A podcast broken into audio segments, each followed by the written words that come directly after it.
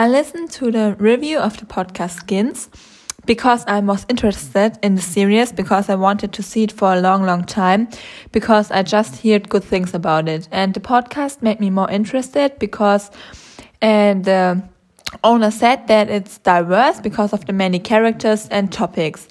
And when I watched the first episode, I liked that it shows the real-life problems of many people. And you can feel with the teenagers because they are at the same age as we, or as I am. And I can feel with them, and I can feel because they are young characters and they are natural and reliable.